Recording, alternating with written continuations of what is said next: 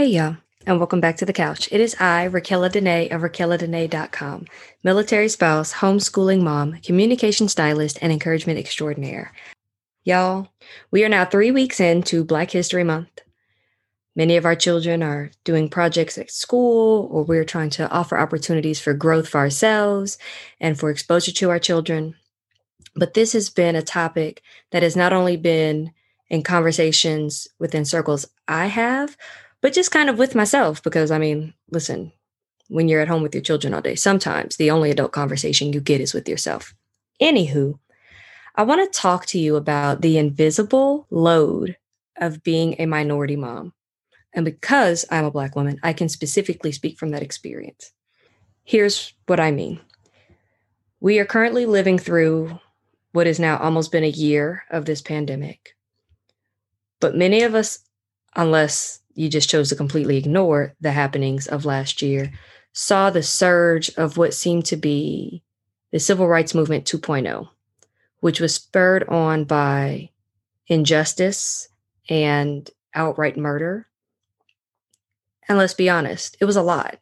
If I'm honest, there's an invisible load that goes along with being a Black woman who's raising little girls who will someday be Black women. There are lessons that I feel they need to learn. There are truths that I have to share with them. There are experiences that I have to explain to them or help them understand or recognize that sometimes don't exist for those who are members of the majority. What do you mean? That that's not a thing. Okay. Let's break it down. So we live in a predominantly white area. And about 2 years ago, our oldest was in her activity and she just started to cry. Her coach came over and said, You know, I don't know what's going on. I thought she had gotten hurt. But I asked her what was wrong. And she said, Mommy, I'm the only brown person, which was striking because it was the first time she'd ever made mention of that or made mention of race in any context to herself. And later that night, she said, Mommy, I'm the only brown person at school, too. All the other brown people moved away. I said, Well, yes, you are. And she kind of left it alone. And a few days later, she came back and was playing her tablet. And the avatar she made for her game was Caucasian. And I was kind of taken aback. And so I asked her, I said, Well, isn't your avatar an opportunity to create a character that kind of looks like you or that represents you? oh, yeah. I said, Well, what about this character do you feel represents you? She outright said nothing. I said, Oh, well, that's interesting. Why would you want to, you know, have an avatar that doesn't represent you? And her words to me were, Mommy, I'm the only brown person at my activity. I'm the only black person at school. I don't want to be one of the few Black people in the game, too. I just want to blend in somewhere. Cue deep sigh. Y'all, at the time, she was seven. So, how do I address this? As a Black woman who has loved the skin that she's in, it never really dawned on me to reinforce the beauty of my daughter's melanin to her. I had told her she was beautiful or complimented her as a whole person, but never specifically her blackness, for a lack of better word. And now here she was essentially telling me that in her mind, this was some sort of disadvantage or made her feel lonely.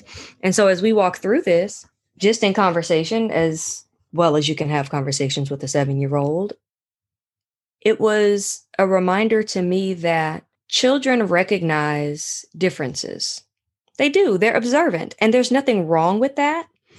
But when they begin to create narratives around some of these differences as they relate to themselves, that's where we as parents have to step in. Unfortunately, for us as minorities, those conversations come earlier. Some of them we have to initiate. I have friends who have black sons. Hey, if you're out on the playground and a girl says, Don't play with me or don't do this, Put your hands up and back away. Why? Training him for what's going to happen in life so he doesn't become a victim of, well, he touched me and I said no and and he didn't stop. Teaching them early. And while instilling in young boys and girls the respect of another person's physical boundaries and their bodies, there's another layer. Countless conversations have been had with those who I know who are parents of teenagers about what to do if you have to interact with law enforcement. Conversations that I'm sure a lot of families in the minority or Caucasian families simply just don't have, other than to say, well, if you get pulled over, call me. Or if something happens, make sure you let me know right away. And we've all seen through news and cell phone recordings that there can be at times a double standard in how Black and Brown people are treated in this world, not just with law enforcement, but in general. And then we have to take those things that we experience, trickle them down to the next generation so they can not only feel prepared, but so that they're aware. That is heavy. Sometimes it's hard. When my daughter asked me who Breonna Taylor was, it brought tears to my eyes because Breonna Taylor was a woman sleeping in her bed, a beautiful young woman with a career and a family who loved her and a life that's now gone. How do I somehow compress down the reality of her truth and her story in a way that's digestible to my child? How do I explain you know, Black Lives Matter and the protests and why people are so mad and upset without putting a burden on my adolescent about the realities of this world. So having to not only walk through life as a wife and a mother and homemaker, professor, but also as a friend and a sister, as a Black woman, as a Black woman in predominantly white areas, as a minority in a lot of the settings that I'm in, and while raising my children, while dealing with the civil unrest and the trauma that comes along with things that are happening in the world that we can't control, but then somehow raising individuals who look forward to a future, who are not fearful of law enforcement or fearful of people who don't look like them. I'll never forget, we talked about history, and my daughter asked me about Dr. Martin Luther King we were watching a short little documentary and she just looked so upset. And I said, "Well, what's wrong?" And she said, "Why would why would people refer to black people as monkeys?" I said, "Where'd you where'd you learn that?" "Oh, I was reading a book that I picked out from the library and uh, I, I read it in the book. And since we were talking about Dr. Martin Luther King, it made me think about him. But mommy, monkeys are actually really smart. And some people believe that humans come from monkeys. So why would they want to call black people monkeys? That's not fair. I mean, to be honest, those who believe in evolution, they say that, you know, people are descendants of of primates. So on one hand, she's using her childlike reasoning to create an understanding on an issue that runs so much deeper. And so then how do I explain to her who these people were? As she flips through her books and sees that the antagonist in the story looked like a lot of the people who are her neighbors without creating a resentment or a fearfulness. It's hard and it is a constant, everyday battle because as they grow up, we're always mindful of these things. I have friends who are Latinas and instilling in their children that they don't have to be afraid of deportation after seeing some of the things that were coming across the news to their children was heartbreaking. Because how do you explain to a Hispanic child who is an American citizen, whose parents are American citizens, but who are seeing people who look just like them and those they love being treated in some of the most heinous and horrendous ways? How do you explain that and still protect their heart? y'all, it's hard. I'm telling you, it's hard. And sometimes you get so used to doing it that you don't realize how heavy that load has become. And we can't control all things. You know, I- am a firm believer that when God says we are to cast our care upon Him because He cares for us, that that's what we're called to do. But the truth of the matter is sometimes, sometimes we pick that load up in the moment because our children hit us with some things that we're not quite prepared for, or because things are happening in the world. And for the sake of understanding, we have to give context for our children. And that's not to say that there aren't Caucasian families or parents who have lessons about, you know, history and different cultures and educating their children on the importance of diversity and respecting those of, of other backgrounds and all of that. I, I'm not saying that. I'm not saying that there aren't white families who don't watch the news and have in-depth conversations. What I'm saying is is when the individuals on the receiving end of absolutely disgusting treatment have been the pictures and videos you've been exposed to your entire life presented to you in school as the almost the sum total of your existence in history and then you have to live through it and then somehow find a way to share that with your children it almost feels easier to want to hide it from them to want to turn off the tv to not get the newspaper to create a bubble for them so that they can be the epitome of black girl joy and brown boy happiness and just exude black child magic and just exude black child magic.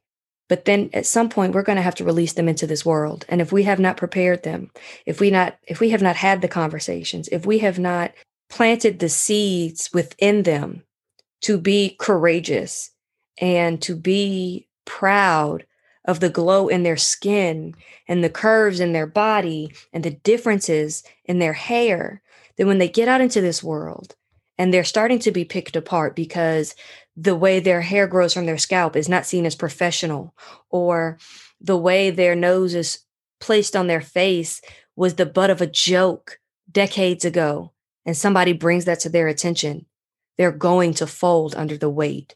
If we don't somehow share with them these truths that burden and have burdened so many people for so many generations, then it'll be a rude awakening. And none of us want to send our children out into a world that they don't feel prepared for. That would be derelict as parents because they don't get to stay home and be protected and cuddled and cared for forever. We can't shield and guard them from truths, even as children. And then you add the internet social media and all of these at your fingertip devices that will expose them to things much earlier than many of us were ever really aware. And it becomes even more important to be the first voice to put truth or to put narrative to these things happening in the world. And even having this conversation, I'm telling you, it's kind of hard.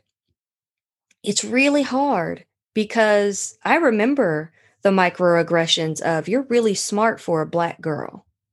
You're so articulate. You're not like the rest of them. And I, for years, have vowed to not watch movies that relate to slavery because it it does something in me. It makes me angry. It makes me angry on levels I really can't put into words.